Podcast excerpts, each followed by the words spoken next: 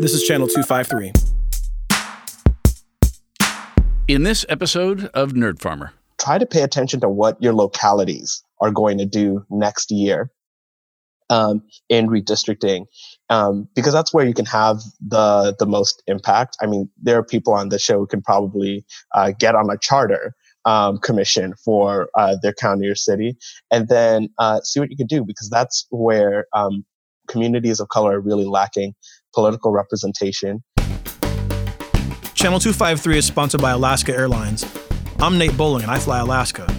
To book your next trip, go to alaskaair.com. Hi, I'm Melanie Denise Cunningham. And I'm Audrey Cunningham. And we're the host of the Channel 253 podcast, What Say You? This episode of Channel 253 is sponsored by Peaceworks United and the Greater Tacoma Community Foundation. We're here to remind you that the 2020 census is getting underway and that you, yes, you, should participate. That's right. I know people can get nervous when someone from the government shows up with the clipboard, but here's the truth participating in the census will help us get our fair share of representatives to Congress. It will help us get more federal funds to our community, improve our school districts, and many other things. And you don't have to be a voter, you don't have to be a citizen, even. In terms of the census, you count. 10 questions, 10 minutes. Since Census Day is April 1st. Fill out that form. Thank you to Peaceworks United and the Greater Tacoma Community Foundation for your sponsorship of Channel 253 and getting the word out about the 2020 census. This is the Nerd Farmer Podcast, a national conversation through a local lens.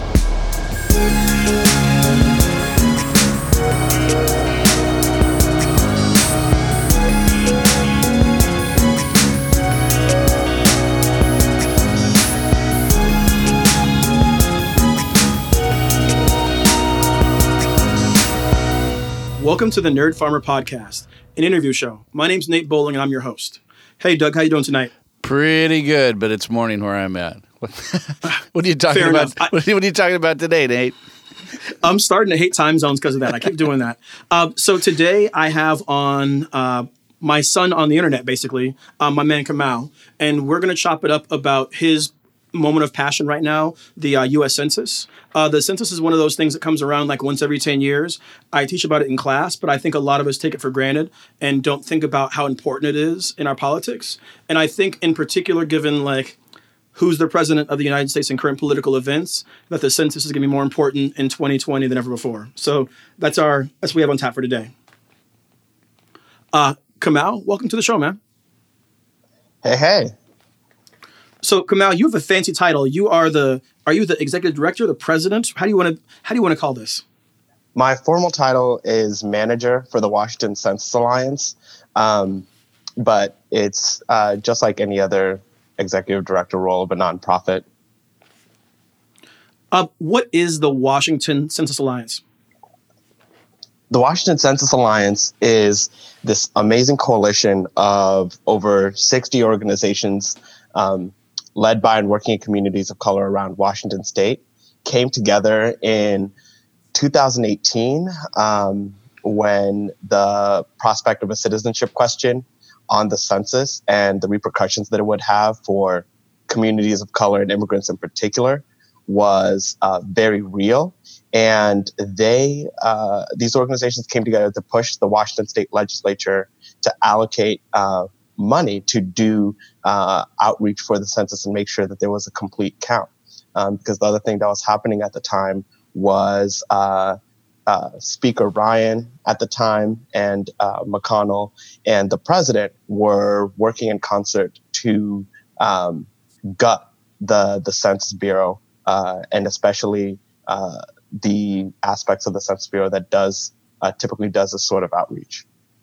Uh, it's interesting to hear you say they tried to gut the Census Bureau given events happening in the world. Uh, I don't normally like date stamp episodes, but because part of this conversation is going to include uh, talk about the coronavirus and the corona outbreak. Uh, mm-hmm. If you're listening to this, Kamau and I are having this conversation in uh, mid March. Uh, it's Sunday actually here, Sunday, March 15th, I want to say.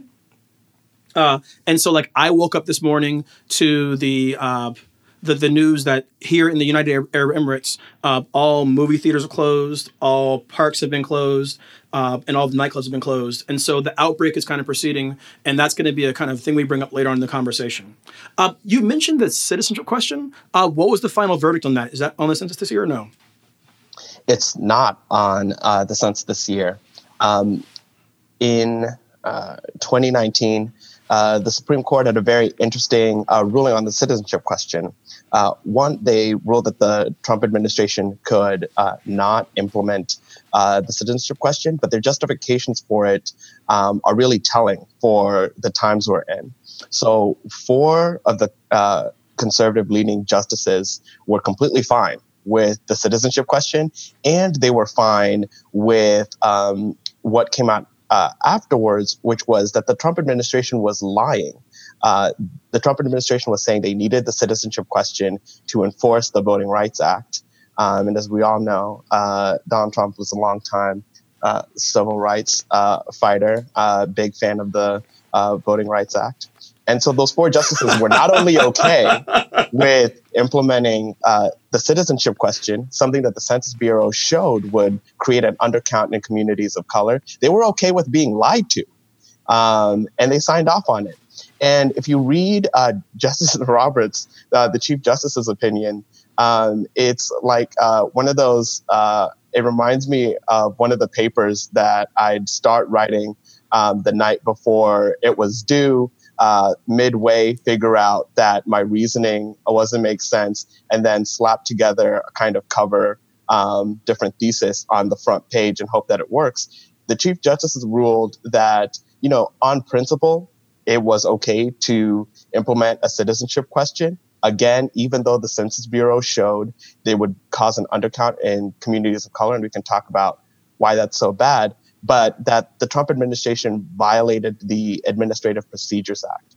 And uh, this is uh, an act that prevents um, agencies from sort of slapping together policies and lying to the public about it. So the Chief Justice said, you know, you could do this very racist thing, just don't lie to us, um, or at the very least, uh, don't uh, lie to us and let it get out in, in the media. And so um, that's what led to the 5 4 decision to not have the citizenship question um, on there. But there's a lot of people, uh, particularly people who don't follow the news, um, that uh, still think that a citizenship question might be on uh, the questionnaire. And even worse, to the point that you were bringing up about the time we're in, uh, where the past few weeks have been spent uh, watching the president lie to the public or just appear to not know what he's doing. No one believes. There's very there's a lot of people out there uh, that you know even when you tell them the citizenship question isn't going to be on the census, uh, they don't believe you. And uh, even if they believe you that the citizenship question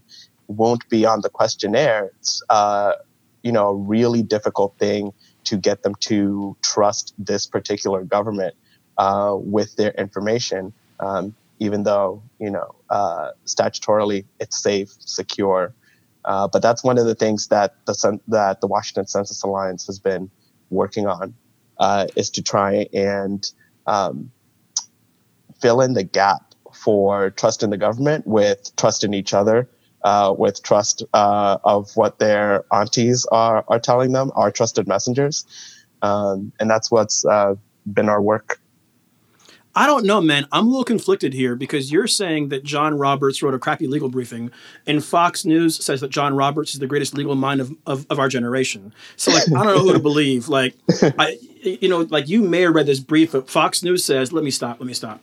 Uh, I feel like we jumped right into your work around the census, but we haven't talked about the census yet. Yeah. So for the for the folks who like aren't like hip to it, like what is the census and why does it matter so much uh, for voters in Washington State and people in Washington State? What is the census? Um, uh, so the census is a constitutionally uh, mandated um, uh, procedure that the government has to undertake every 10 years uh, in the Constitution. And it is to get an enumeration of all the people living in the United States. And it's critically important because uh, that is the basis for much of many of the funding formulas in uh, federal and state legislation.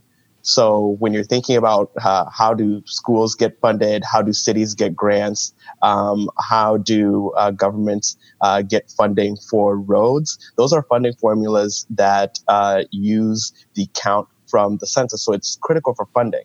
For uh, every household that it goes uh, undercounted, thousands and thousands of dollars um, are lost. For the state of Washington, for example, uh, in 2016, I believe we got $16.7 billion uh, in federal funding based on the census count. And uh, so an undercount is, you know, very harmful to everyone, um, but in communities of color in particular, for those much smaller grants, for smaller cities uh, and smaller programs. And then uh, the census is not just how we redistribute resources, which is uh, really the way I think we should be thinking about it, but it's also how we redistribute political power in the United States because of uh, redistricting and um, and the apportionment of congressional seats to each state. So what that means is uh, the count of people in a particular state determines um, how many congressional seats each state is awarded. And if uh, followers of this podcast and, and, others know, how many congressional seats equals how many electoral college points um, are awarded to each state, something that's uh, become you know, a very important thing to follow uh, these last few years. And it's also how uh, redistricting takes place, the number that's used. So all the problems that people have with uh, gerrymandering, um, before you even get to gerrymandering, a way to think about what we were just discussing earlier with the citizenship question is that's like pre-gerrymandering. So that's gerrymandering the data set um, before you even get to uh, trying to slice and dice uh, districts. So I want to come back to the redistricting, gerrymandering, reapportionment conversation, maybe in segment two. Uh, mm-hmm. But what I really want to focus on is like this funding formula, this funding equity. I think about my classroom, like we talk about highway funds, and so like obviously California needs more money for highway funds than like the than, than like the Wyoming or the Dakotas or Vermont, mm-hmm. New Hampshire should be one state. Uh, mm-hmm. Uh, but like, how do we know how much money each state gets? You mentioned the formula of grants. Uh, so much federal money that comes into states, and I don't think the average citizen uh, really has their head around uh, how much money the federal government like kicks back to states in the form of grants is up for grabs and is at risk if we don't get a proper tally here in Washington State.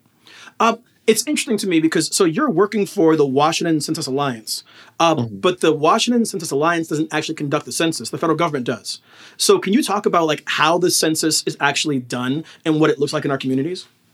Yes. Uh, so the nuts and bolts of it are um, usually there's uh, it's an all hands uh, effort. So there's the Census Bureau, which is in charge of uh, this year the uh, site um, because the census is now live and online. So they manage how people actually take the census um, through online, phone, and mail.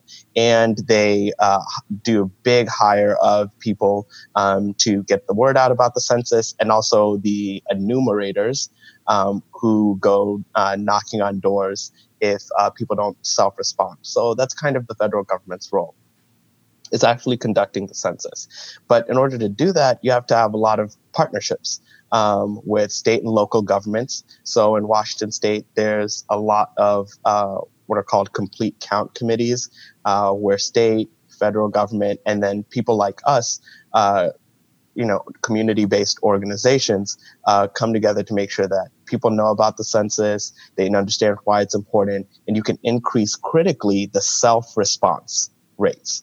Um, and the reason that increasing the self response rates are so important is because that's where you can capture the best demographic data. So you can think, for um, example, we can uh, get into the into this uh, when uh, you yourself don't respond to the census. What happens is an enumerator gets sent to your door.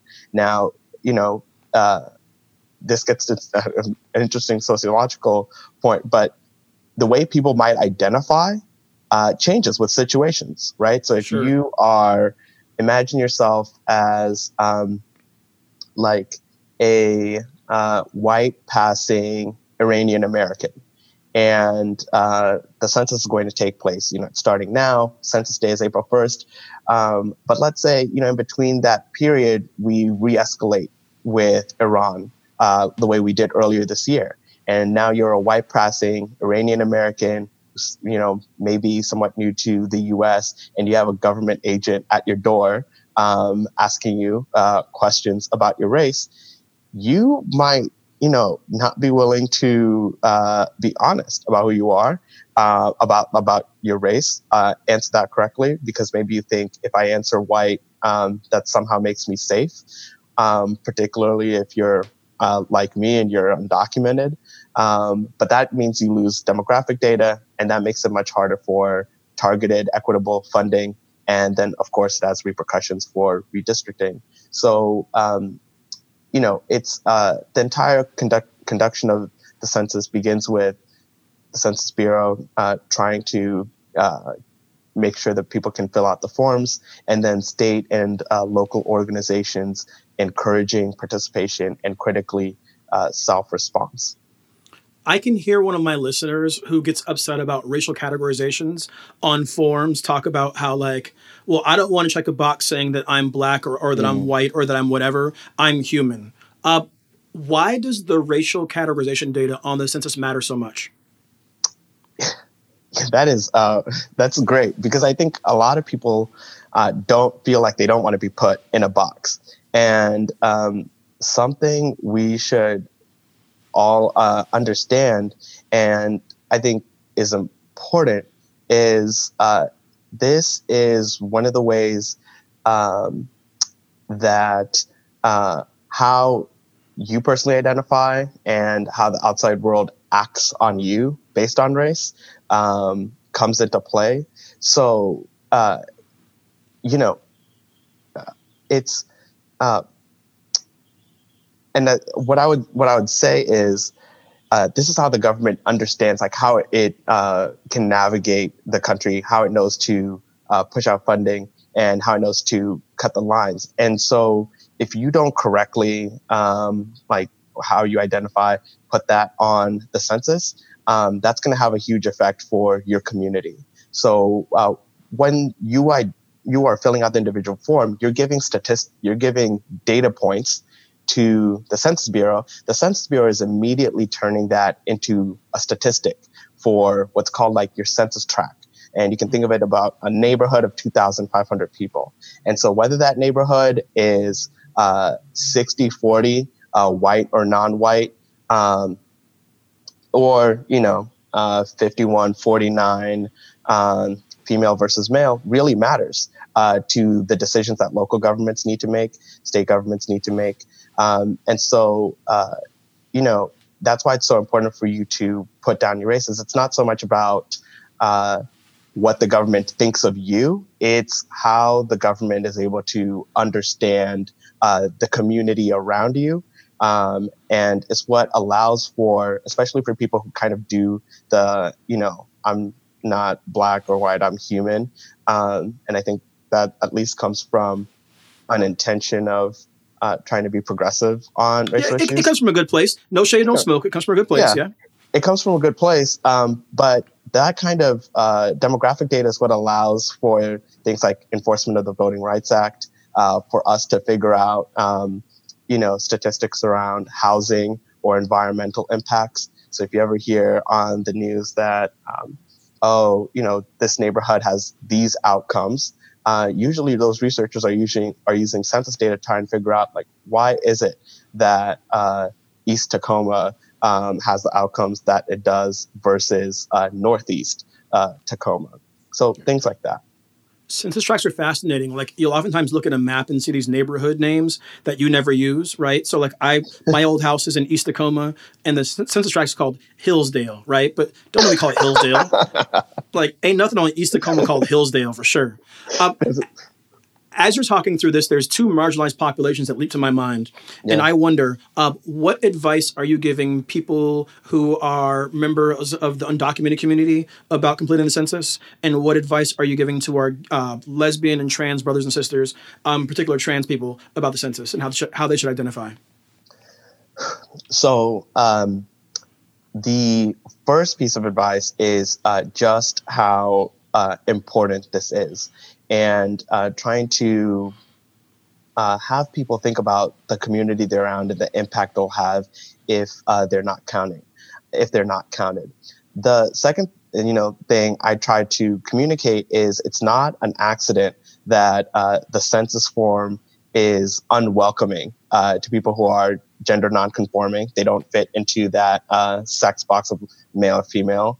Um, and it's not an accident that uh, the administration, you know, gutted uh, the Census Bureau and then um, has been uh, extremely xenophobic uh, and then tried to implement the citizenship question. People have a right to be, you know, concerned and feel that uh, the census isn't very welcoming to them, but that's for a reason there are concerted interests in this country that don't want funding and political representation uh, and political power going to certain communities, and they want to hoard it in uh, others. And so, you, we one way we know about this is just the actions of this administration.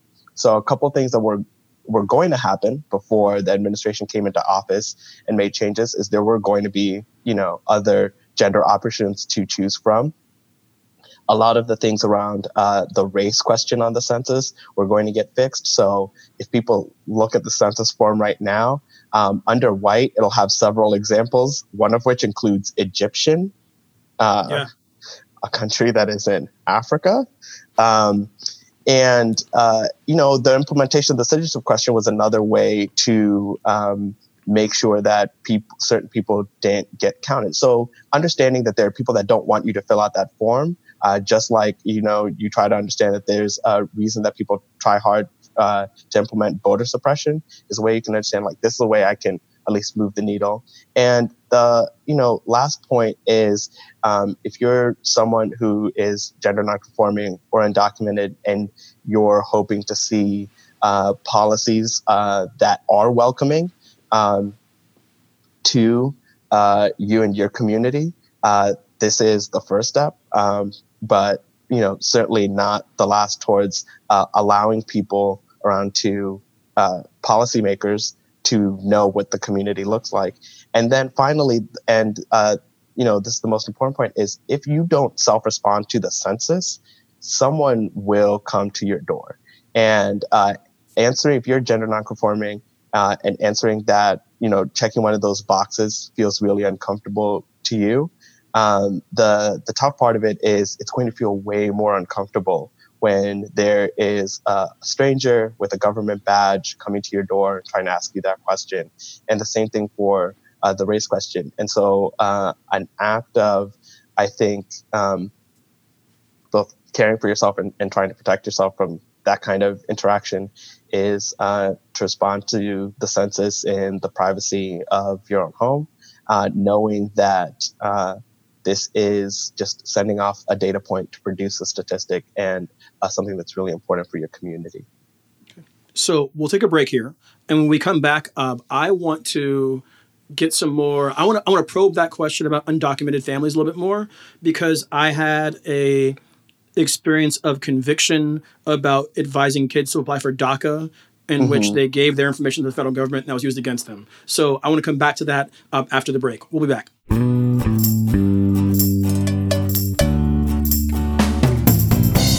Hi, I'm Erik Hanberg, host of the Channel 253 podcast We Art Tacoma. And I've been a member of TAPCO Credit Union since I was a kid. Really. My parents set up a savings account for me, and I've had that account with them ever since. In fact, my first credit card wasn't from a big bank, it was from TAPCO, and I still have that too. What I appreciate about TAPCO is they are intensely local. Just like Channel 253, TAPCO keeps its focus on Tacoma and Pierce County. They have easy to reach branches and ATMs in the Tacoma area, and when I don't want to drive, I just use their online or mobile banking. To this day, TAPCO helps parents teach kids good savings habits. The Moolah Kids Club teaches kids about savings not only through interest on their money, but with special prizes and discounts at local attractions. So if you want to help your kids start a savings account the same way my parents did, check out our local credit union at tapcocu.org. My thanks to TAPCO for their support of this podcast and Channel 253. And we are back. This show is a production of Channel 253. We're a network of podcasts based in Tacoma, Washington, telling stories from all over the world. Uh, in the last couple of weeks, we've brought you stories about the coronavirus and its impact on schools. Uh, we've brought you stories about housing for seniors, and we're going to continue to tell you stories that you're not going to hear elsewhere. Uh, if you can, and actually, no, no, not if you can, support this effort. Uh, membership to Channel 253 is $4 a month or $40 a year. And your support allows us to keep telling stories and to keep offering up points of view you're not going to hear elsewhere. There's nowhere else uh, in Washington state media that's going to offer up a 45 to 50 minute podcast about the importance of the census that ends with the laughs and yucks this one's going to end up with. And so if you believe in this work that we do, please support it. And if money's short for you right now, another way you can support the show is uh, go on Apple Podcasts and write a review. Your reviews help other people find the show. And so I ask you to do one of those two things, support the show.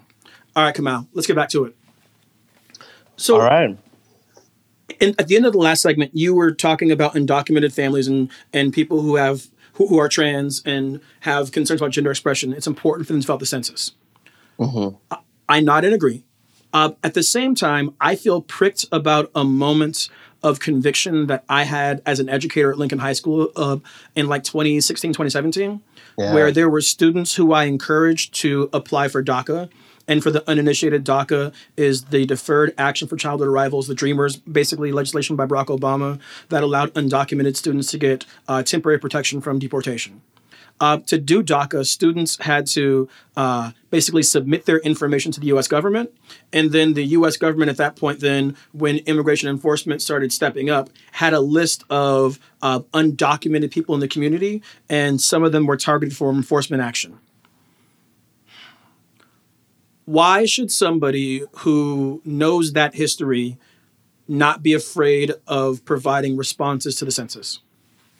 Um, this is a really good question. This like validates uh, my the entire premise of me leaving my old job to uh, take this job at the Washington Census Alliance.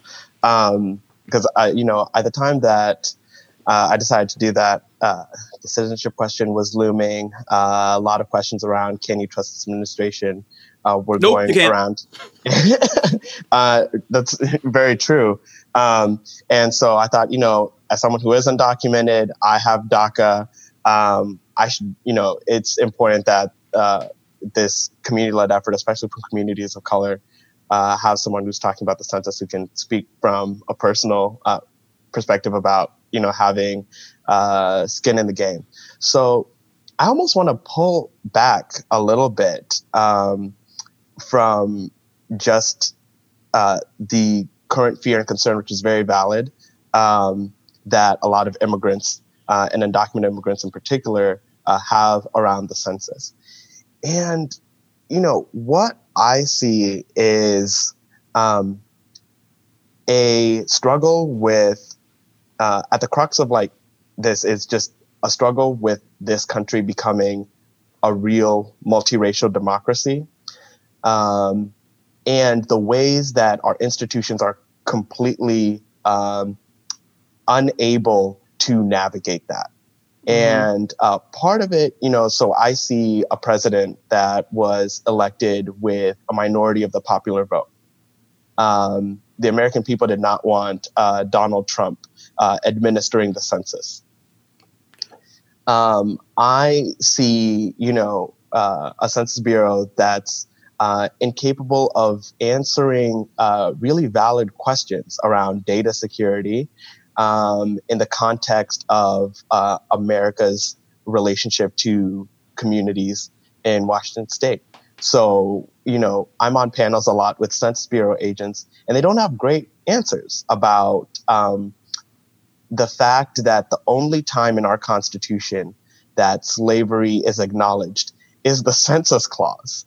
Um, and it's in the three fifths clause that also uh, talks about, uh, you know, uh, counting, quote, Indians not taxed. Uh, that's what's in the Constitution. And um, the Census Bureau also can't, you know, secure people's, you know, uh, give great answers because people will, especially here in the Pacific Northwest, um, you know, you'll tell people, hey, your data secure. Uh, the census doesn't share this data with agencies. Somebody will raise up their hand and say, Uh, didn't they do that with Japanese internment? And that's, of course, an analogy that's really uh, a historical um, event that's really at the forefront of people's minds because of who's at the top of the government. And for people like me, I'm able to let people, I know the history because I, you know, as a person of color in the United States working on the census, these are the things that you pay attention to. I know for a fact um, that after the census information was misused for Japanese internment, for example, rounding people up, um, that is what uh, led to the institution of uh, Title 13. Um, people don't need to know the law, but the, the law number, but what they need to know is that is the law that uh, actually gives consequences to census agents uh, for sharing any information. That's uh, a felony, five years in jail, quarter million dollars uh, in a fine. And then I know that, of course, because America's America, um, in 2001, uh, George W. Bush uh, tried to get around Title 13 um, in uh, the aftermath of 9 11 to get uh, individual responses to the census. And the Census Bureau did not allow them. Um, and Title 13 was enforced. And but do we have the so, same? Do we have the same Census Bureau that we had in 2001 that we have in 2020? Like, um, I, I, yeah, like I, I, think so everything you're saying like I, I, I want people to fill the census out right? Mm-hmm. and the history you're laying out is really clear right. that like there's protections in place. But i i also know that like i have a listener who's listening right now who's like full like not full on conspiracy but it's just concerned like i don't yeah. want to give them my data and i just want to be able to say to them it's going to be okay.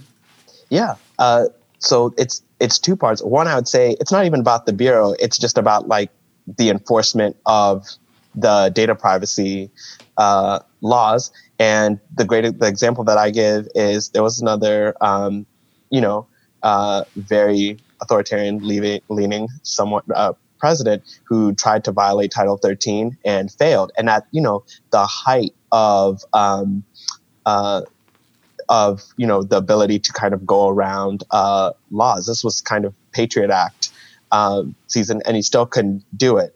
The other thing is the thing that people should really understand is your individual responses to the census are immediately like as soon as the census bureau gets your individual response it anonymizes them and turns them into a statistic so uh, you know at that point it's very very difficult for anyone to then get access to your individual response. And by law, um, because of Title 13, that individual response is uh, like locked down um, for uh, 72 years. And then after that is kind of people are able to like do ancestry.com stuff and start figuring out who they were. The other thing that's important, and people should really understand this and, and let others that they're concerned about know, is a census doesn't take down like a lot of critical information.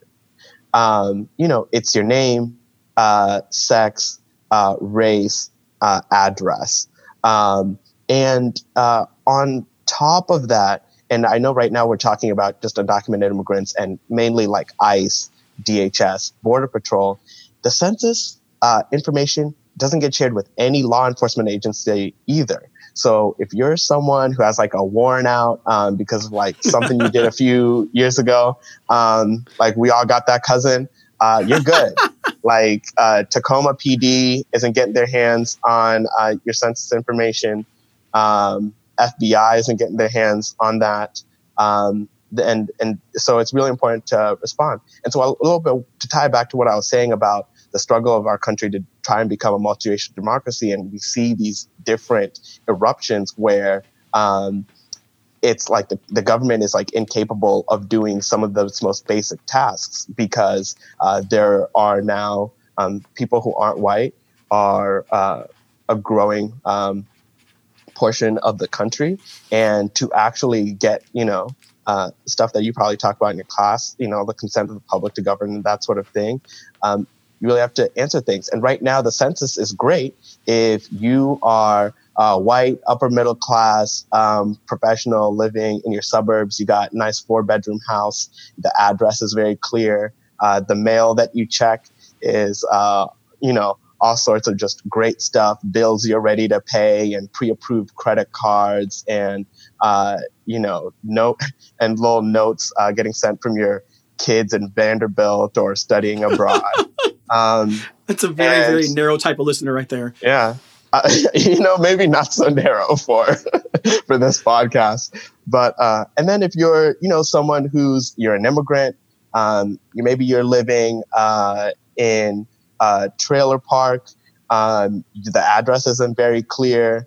Uh, you know, you're living there with uh, other uh, family members that are maybe part of your nuclear family, an uncle that's like crashing on the couch, um, what have you, and you got a warrant out, um, you know, like your brother got a warrant out, and the mail that comes to your door are bills that you can't pay, um, and that sort of thing. You know, it's really hard for the government to count you, um, and you get, you know, in what uh, they call uh, hard to count communities. Uh, the mm. Washington Census Alliance, we say historically undercounted. Um, but that's the difference. And it's, you know, something that uh, that's part of why we're so motivated to make sure that there's a complete count, but also um, to make the point that uh, the things that make it hard to count people uh, in uh, those places, to count people who don't have stable housing, to count people in Indian country, um, there are structural reasons for that. And um, if uh, them being counted is going to lead to funding actually reaching their communities and making a difference and them getting uh, political power and political representation, we're going to have to uh, also make uh, structural changes in our infrastructure, our political system, our economic system. So, what I'm hearing you really say is that marginalized populations not being counted the census actually is going to have repercussions that further their marginalization. There'll be less money for infrastructure, less money for roads, less money for their schools. Uh, right. The government will have less awareness and drive less funds via formula grants. Okay. Exactly. Um, I want to pivot the conversation a little bit to like why some of the wonks are tuning in because one of the things that happens along with the census is reapportionment and redistricting. And so uh, this is where like the sausage meets the road. That's the that's not right metaphor. This is where the sausage is made politically. There it is. Uh, one of my favorite takes of yours that I've seen you talk about online is uh, the detestable hardening of American immigration policy under President Trump, and how uh, the racist policy of Stephen Miller, like some of the worst policies, have become normalized and won't necessarily go away with a new election. That like the Miller Trump immigration platform is largely like in many many ways here to stay. I, I am struck by that take when I read it the first time, and I'm struck as I said it again as I say it again. One of the avenues that we have in which to combat that uh, that immigration policy is through Congress. And so, can you talk about the process of redistricting and how redistricting is connected to the census, and like why that's essential uh, for 2020 and onward? Yeah, I could talk about uh, I could talk about that, and then um, I think it'll also be important to do a, a, deep dive on kind of worst case scenario uh, with this administration. Um, but after there's a complete count, um, the Census Bureau puts that into a data set that goes out to the states, and um, each state gets assigned based on their count uh, how many congressional seats they're going to have. And uh, you're exactly right. The whole motivation for um, this administration and uh, particularly like the Republican Party that has come to understand uh, themselves and their role in this growing multiracial democracy that America is coming, their um, role is one in which they keep uh, power um, and hold on to power and grow their political power uh, even as their base uh, shrinks. And so part of that is, uh, you know, making sure that there was no immigration reform uh, in the 21st century. Mm-hmm. Um, part of that is uh, increasing immigration enforcement uh, to not only effectively remove people who otherwise would be uh, US citizens because they've uh, been living in the country for 5, 10, 15, 20, 30 years. Um, but it's also, you know, that enforcement is to scare people from doing things like filling out the census or voting. Um, you know, ICE and its raids and uh, the effect that it has on the surrounding communities is a form of voter suppression. Um, um, you know, because somebody might be a citizen who's eligible to vote and they're in a mixed status family with someone who is undocumented. And um, if they're not always, uh, you know, following the news or feel like they can't even trust um, uh, the news or what uh, government says, they say the best way I can protect my undocumented cousin staying in my house is, you know, not to interact with the government. So to back to redistricting, this has been extremely contentious because, um, you know, how many representatives a state gets, you know, is how much political power they get for the next decade. And uh, the because we have the same 435 members uh, of the House, um, when one state gains a seat, as Washington State did in 2010, another state loses a seat. And um, now, as sort of the country gets more and more polarized, what you're seeing is uh, states that, um, in particular, polarized on racial lines, which end up, you know, correlating somewhat with population gains. States like Alabama, states like Ohio, um, that are kind of projected to lose seats are really don't want to lose that political power to states that are gaining um, because of uh, the population gains, both internal migration and people migrating to the U.S. And uh, that's states sort of like uh, Washington, although we're not projected to gain a seat um, this cycle, uh, but states like uh, you know Texas uh, that continues to grow, New York, Florida, you can kind of see where where that goes. And so that's the way the the process works itself out. Each state run then runs its own redistricting process, and we have a particular one uh, in Washington State here where um, the legislature, um, the two parties in the legislature, uh, appoint uh, commissioners. So the Republicans get two um, positions to appoint to the Washington State Redistricting Commission. The Democrats get two people to appoint um, to that commission, and then they vote on a neutral chair. And a lot of people think that means it's a nice uh, bipartisan um, effort that ends up in a sort of fair drawing of districts, but it's um, it's not so much uh, bipartisan as it is hyper um, partisan, um, where it's just uh, trench warfare between the two parties, census tract by census tract, where they almost always default to protecting their current members, and communities of color usually end up on um, the bad end of that deal.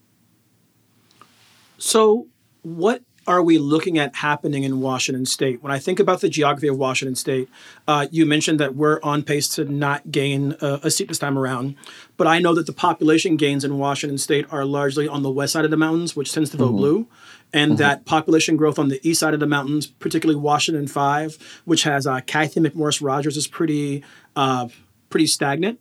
And in mm. fact, it's funny to think about like Jay Inslee's political political career. Like Inslee started off as a House member in Central Washington before moving to the west side of the mountains. And so, like, what is on tap for Washington State under redistricting, assuming that we're going to maintain the number of seats and that population gains are strongest on the west side? Yeah.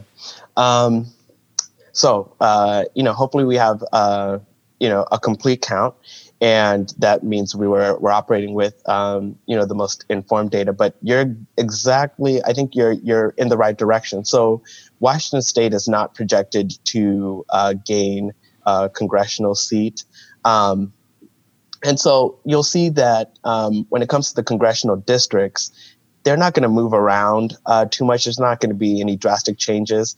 And again, you know, that's because part of that is also our redistricting commission um, is going to try to just protect their their current members. Um, pulling back a bit for people who are maybe tuning in um, into sort of redistricting politics more recently in the last few years, it's important exactly what you said about uh, how these districts are drawn and the repercussions they have. So in 2010, when Washington State did gain a congressional seat, it also meant that that's the first time we got a majority minority district. Um, and that's the ninth congressional district. Um, that uh, you know uh, Representative Smith now um, represents. But it also meant that we got four uh, majority minority legislative districts. Um, and that one of the people that was able to win in that, there was the 37th district. And uh, one of the first representatives was um, uh, then state senator uh, Pramila Jayapal got elected to mm-hmm. That seat, became state senator, and um, very shortly afterwards uh, was vaulted into uh, Congress, and um, you know has you know made huge changes there. So uh, the kind of leadership that's able to uh, come up based on these districts are really important, and so that's where you're really going to see um, the the uh, fights happening is around what the legislative districts look like, um, and then uh, for people that are really wonky and really local, a lot of cities and a lot of uh, uh, counties, at least those that have districts, they're also going to be redistricting. So you're going mm-hmm. to see um, city council districts shift around, uh, county uh, districts shift around. And that's part of why that uh, self response to the census and make sure you have accurate demographic data makes it real. Because at the local level in Washington state, um, it's terrible for political representation. Um, we have less, uh, if I'm correct about this, um, we have less, I think we have less than five uh, county commissioners or county uh, council members in the entire state of Washington that are people of color. I only know of two, and in you know kind of the big counties on Puget Sound, there's only one. Uh, in King County, who just replaced the, the, the other only person of color um, on on a county uh, council seat or uh, commission. So that's kind of where the state of play will be uh, for Washington State. Um, I'm in particular curious about the 10th congressional district. Uh, the 10th basically touches East Tacoma, but has the majority of its district and population kind of heading towards uh, Lacey and into Olympia. Uh, it's currently occupied by Denny Heck, but he's retiring, and about 47 people are in line trying to take that seat right now. Uh, how might that district look different in under redistricting? Uh, or actually, let me ask this differently. What would you, as a progressive activist, want that district to look like under redistricting? Um, you know, I don't think it'll look that different. Uh, okay. And there's very little reason to think that that it'll look different, um, just based off the the commission. So even if there are population changes, you know, maybe you'll see it um, move uh, and scrunch more around uh, some urban cores to try and um, you know mitigate the population gains in, uh, in other parts of uh, Puget Sound. Essentially, you know, for people who are attention, what's going to happen is the, you're just going to see the map kind of just generally move uh, closer to Puget Sound. So, like the fifth congressional district in Spokane, it'll start to eat up more of uh, Eastern Washington. But um, again, I would say the real uh, big differences that um, people should be paying attention to are going to be in particularly central Washington and on the legislative uh, districts. So there's good reason to believe, you know, we fought really hard for this redistricting bill that would make things more transparent. Um, but when I was talking about those four majority minority legislative districts, uh, one of them was uh, the 15th, um, which represents Yakima. And, uh, you know, to tie it to sort of the 10th uh, congressional district, there's a lot of rumors that when that 15th district was drawn, it ended up, one, splitting the Yakama Nation in half mm. And kind of cracking the uh, native vote. Um, and it also uh, was a majority minority district by uh, population, but uh, because uh, you know in voting, but it was not majority minority by voting uh, population, people who who vote, and that's because people who regularly vote are old, white, and tend to be retired, and um, the people who are uh, people of color in that district are like very young Latinos. They're like, you know, look more like your classroom. Um, and so they're not obviously not eligible to vote. And part of that trade, you know, rumors are, was to make sure that uh, Representative Heck didn't lose uh, his district. So you can go back and see what his election margins were in uh, 08 and, and 10, and then start to see what his margins were uh, after that. Um, but, you know, because uh, the way redistricting is going to work in that area, particularly like around Yakima, Tri Cities, uh, Central Washington, I think uh, I'll make a prediction. Um, you're going to see a majority minority uh, district uh, drawn, legislative district uh, drawn there that um, is actually capable of electing a person of color. And I think that because either, you know, the commission will do it or because of the uh, Voting Rights Act, um, you know, uh, I think there's a lot of groups that are interested in making a challenge there. And then I'd say for listeners here, try to pay attention to what your localities are going to do next year um, in redistricting. Um, because that's where you can have the the most impact. I mean, there are people on the show who can probably uh, get on a charter um, commission for uh, their county or city, and then uh, see what you can do because that's where um, communities of color are really lacking political representation and um, where we have an ability to change. Because even when we're talking about, you know, I, I spoke earlier that the census redistributes political power. Um, it also reifies political institutions that I don't think um, are actually that great. So the fact that we even have um, districts and first past the post winner takes all voting. So this is kind of what allows for there to be a, like a two party um, monopoly. The fact that you only need 51 or uh, 50 percent plus one to uh, win hundred percent of power. Um, you know, I don't think that's great for communities of color.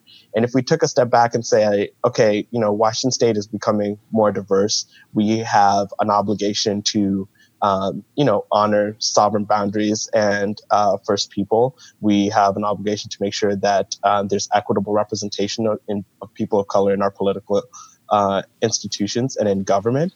Um, maybe this system isn't working great. And uh, right now, it's illegal for um, counties and cities to move to things like ranked choice voting, proportional representation, um, where if you have, you know, 25, a little over 25% of a population, you have a good shot at um, still getting political representation. But there are three counties that are have nonpartisan seats and charters that allowed them to experiment. And so I think something else you're going to see, um, those three counties are San Juan, I believe Whatcom, and King County. And I think you're going to see that as a country, you know, we get a complete count. We have this discussion again about the browning of America. And really what that means is, you know, having a real multiracial democracy. I think you're going to see counties start to uh, rethink whether the, um, the districts and, um, you know, really work or if there needs to be a proportional representative uh, system and ranked choice voting at the local level and then try to use that to push for um, better representation in higher levels of government. It's and then I think we should talk about uh, we should we should really talk about uh, worst case scenario for apportionment and redistricting. Yeah, I, I, want to. It's, it's interesting you talked about Representative Jayapal's district in Seattle because one of the things I think about is is that like in Pierce County, uh, Erik Hanberg's talked about a lot on the network. Uh, Tacoma votes Democratic pretty strongly, and inside of a red, it's inside of a red county. Uh, if a district like the 26th, which used, used to extend into Tacoma and no longer does, extended back into Tacoma under redistricting, uh, that could be a seat and that could be a district that, w- that could flip in the legislative session uh, or in elections. Or, like you mentioned, uh, minority, majority minority districts. Uh, funny thing, uh, our dearly departed uh, problematic friend David Sawyer uh, once laid out to me that uh, the 29th actually has uh, more black voters than any district in uh, the state of Washington.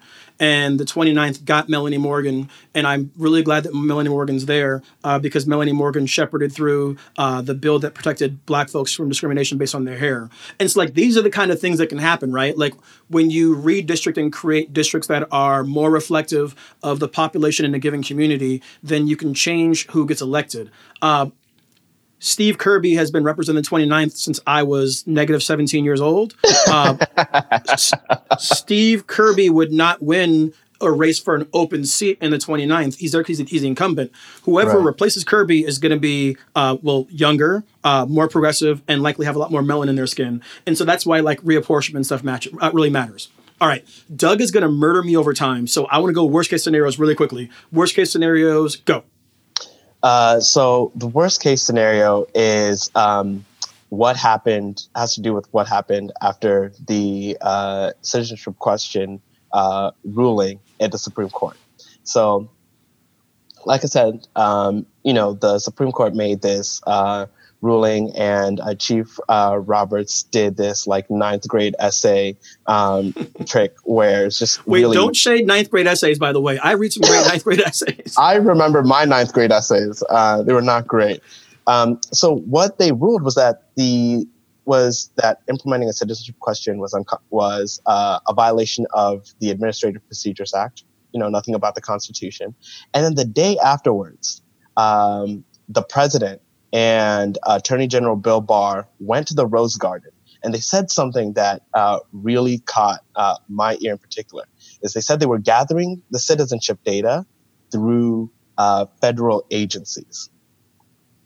And then on top of that, they um, Attorney General Bill Barr said that that data may be relevant for the purposes of apportionment. So my ears immediately perked up, and people can look this up on on YouTube. And so as he was doing that, he referenced a dispute. The dispute that he's referencing is a kind of lawsuit, but it kind of points to um, the power that the White House is going to have um, and possibly exercise over apportionment. There's a lawsuit between Representative Mo Brooks of Alabama, which is set to lose a congressional seat, claiming harm um, because they're going to lose a congressional seat to places like uh, Texas, um, which is going, which is projected to gain about three congressional seats because um, undocumented people are going to be counted. And so Representative Mo Brooks is trying to get the Census Bureau not to count undocumented people. But it's not going to go anywhere. But in there, it's also a wild lawsuit, by the way, where um, the Justice Department uh, gets reprimanded in the footnotes by the judge for not putting forward the best arguments and for um, and for uh, you know, just failing to offer the court the, the best information, which is wild. But in that well, no, lawsuit, I read the initial filing. He's not wrong. Like the filing is trash, like for real. But sorry, continue. it is. It is. It's. It's genuinely wild. Um, and you can't tell if that's just like incompetence or directives from from the administration. But anyways, so there's this lawsuit where you know Mo Brooks is saying we're losing a congressional seat, and the reason is because of immigrants and undocumented immigrants in particular. And there's an intervention by King County to, you know, make sure that um, this doesn't go anywhere and uh, that uh, undocumented people are counted. Okay, fine.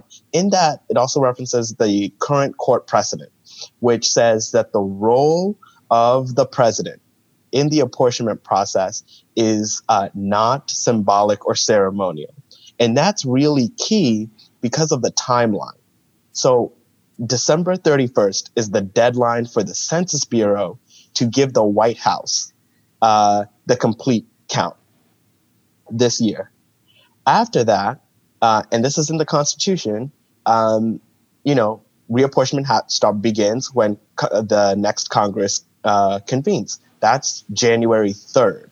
And then mm-hmm. they have uh, up to 15 days um, to send uh, apportionment guidelines and uh, the count to the states to redistrict. And importantly, it's the congressional clerk. Um, so the Census Bureau gives the count a report to uh, the White House. The White House uh, passes on that report to the congressional clerk, and it's very clear in, in the uh, federal statute that um, you know the legislators have no role because even if the congressional clerk isn't available, um, maybe they're like quarantined um, with coronavirus, goes to the sergeant, the sergeant at arms to do too it. Too soon, by the way. Too soon. Too soon. We might be living with it for a long time. Um, and and then uh, that goes back to the states. So let's kind of, you know, connecting all the dots, you could see a scenario where uh, the Census Bureau says, here's the complete count. Here is everybody living in the United States. Then the White House turns around and says, you know, thanks for that complete count. I think it's good that we use this for building roads because, you know, um, even undocumented immigrants are, are walking on the roads. It's okay if we use it for funding formulas for the schools. But then in the, what they shared, the guidelines that they share to the congressional clerk to share with the states, they say, we also have this really accurate information we've been gathering from the agencies about mm. who is a citizen in the United States. And you know what? For the purposes of apportioning congressional seats, um, take the complete count minus all these people who are immigrants or undocumented, and that's how you're going to. Uh, that's the data set that you should be using to redraw the lines.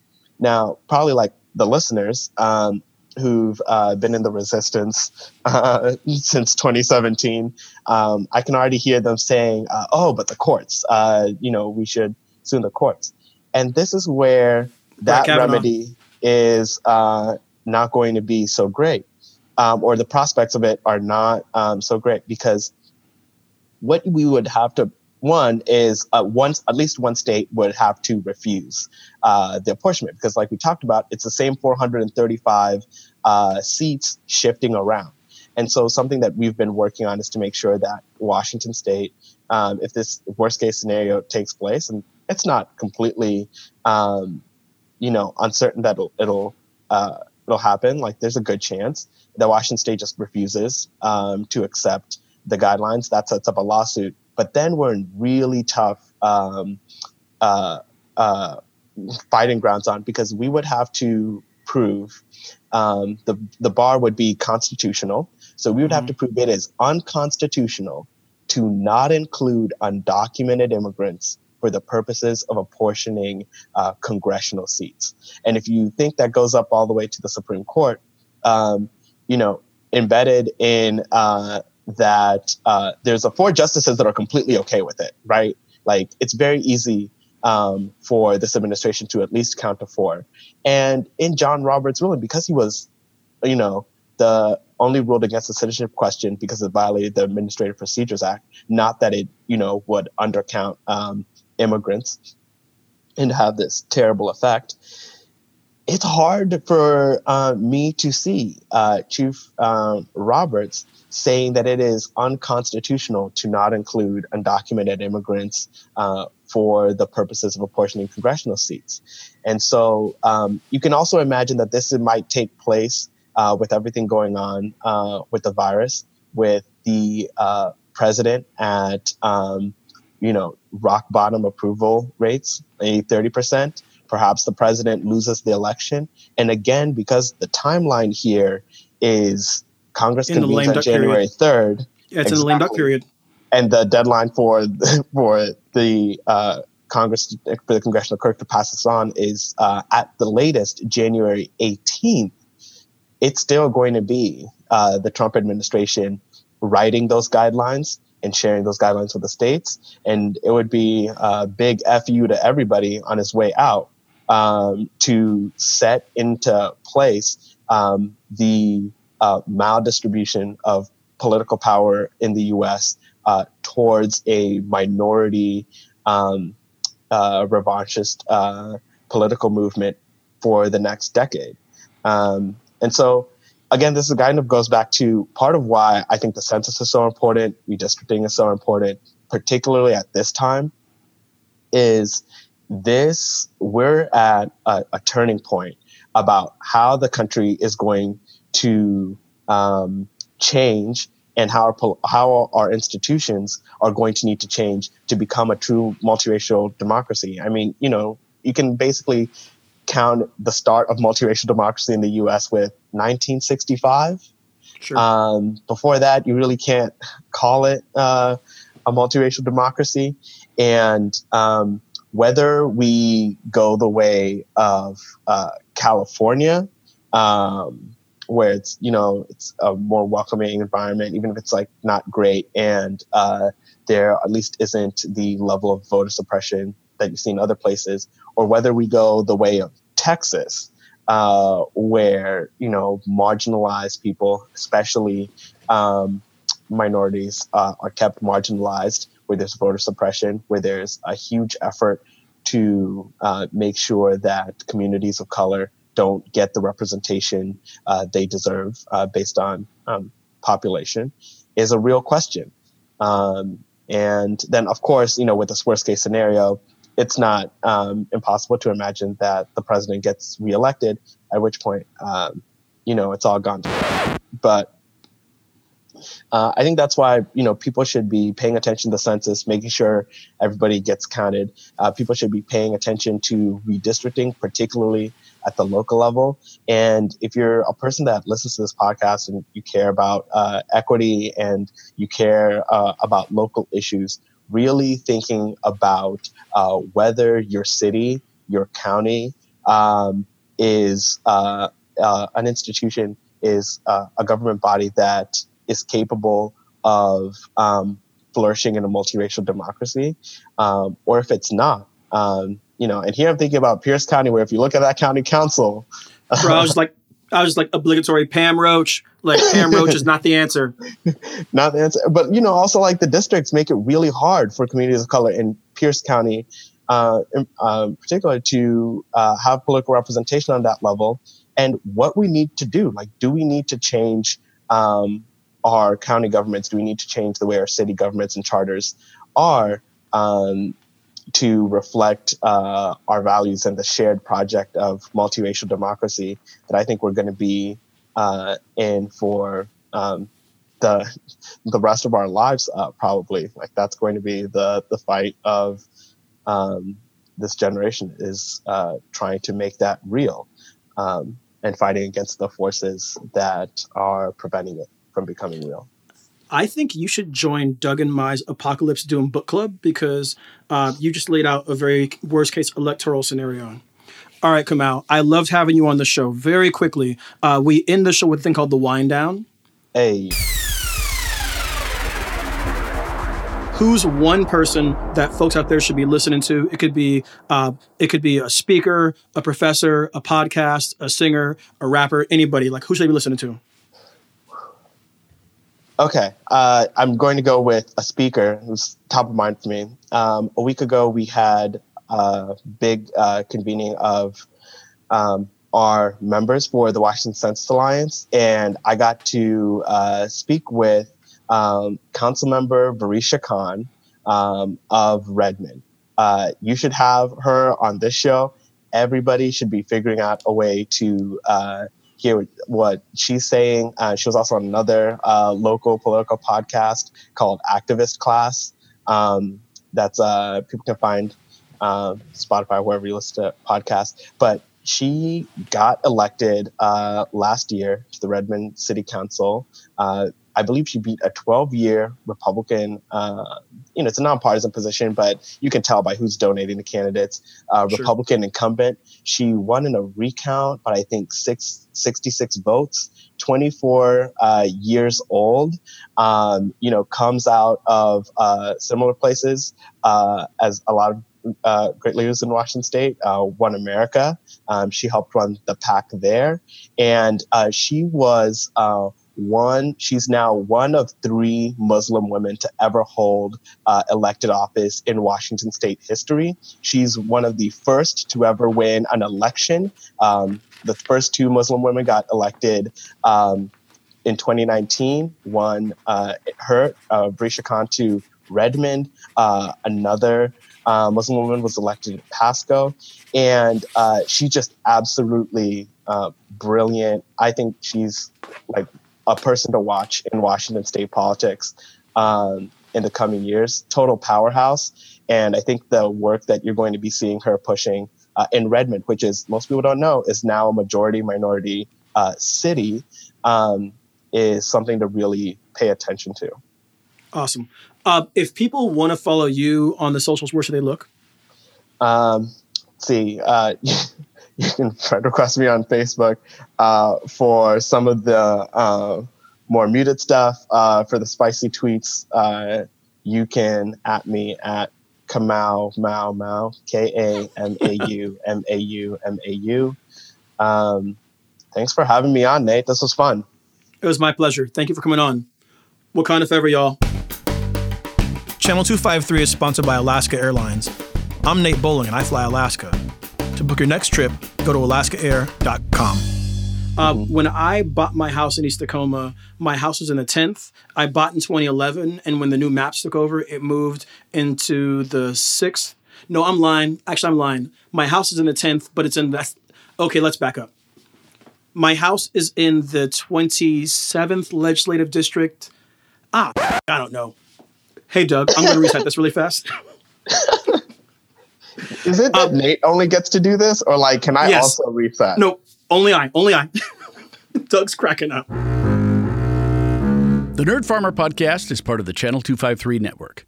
Check out our other shows Interchangeable White Ladies, Citizen Tacoma, Crossing Division, Flounders B Team, We Art Tacoma, and What Say You. This is Channel 253.